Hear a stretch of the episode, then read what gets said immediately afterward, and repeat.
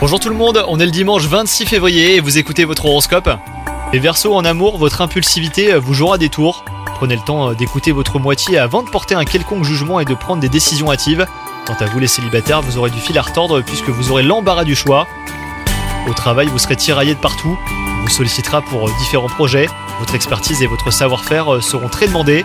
Vous serez flatté, hein, mais n'oubliez pas de mettre des limites les Verseaux, autrement vous serez vite submergé. Côté santé, sinon, vous profitez de cette période pour tester de nouvelles méthodes et procédés pour une meilleure qualité de vie.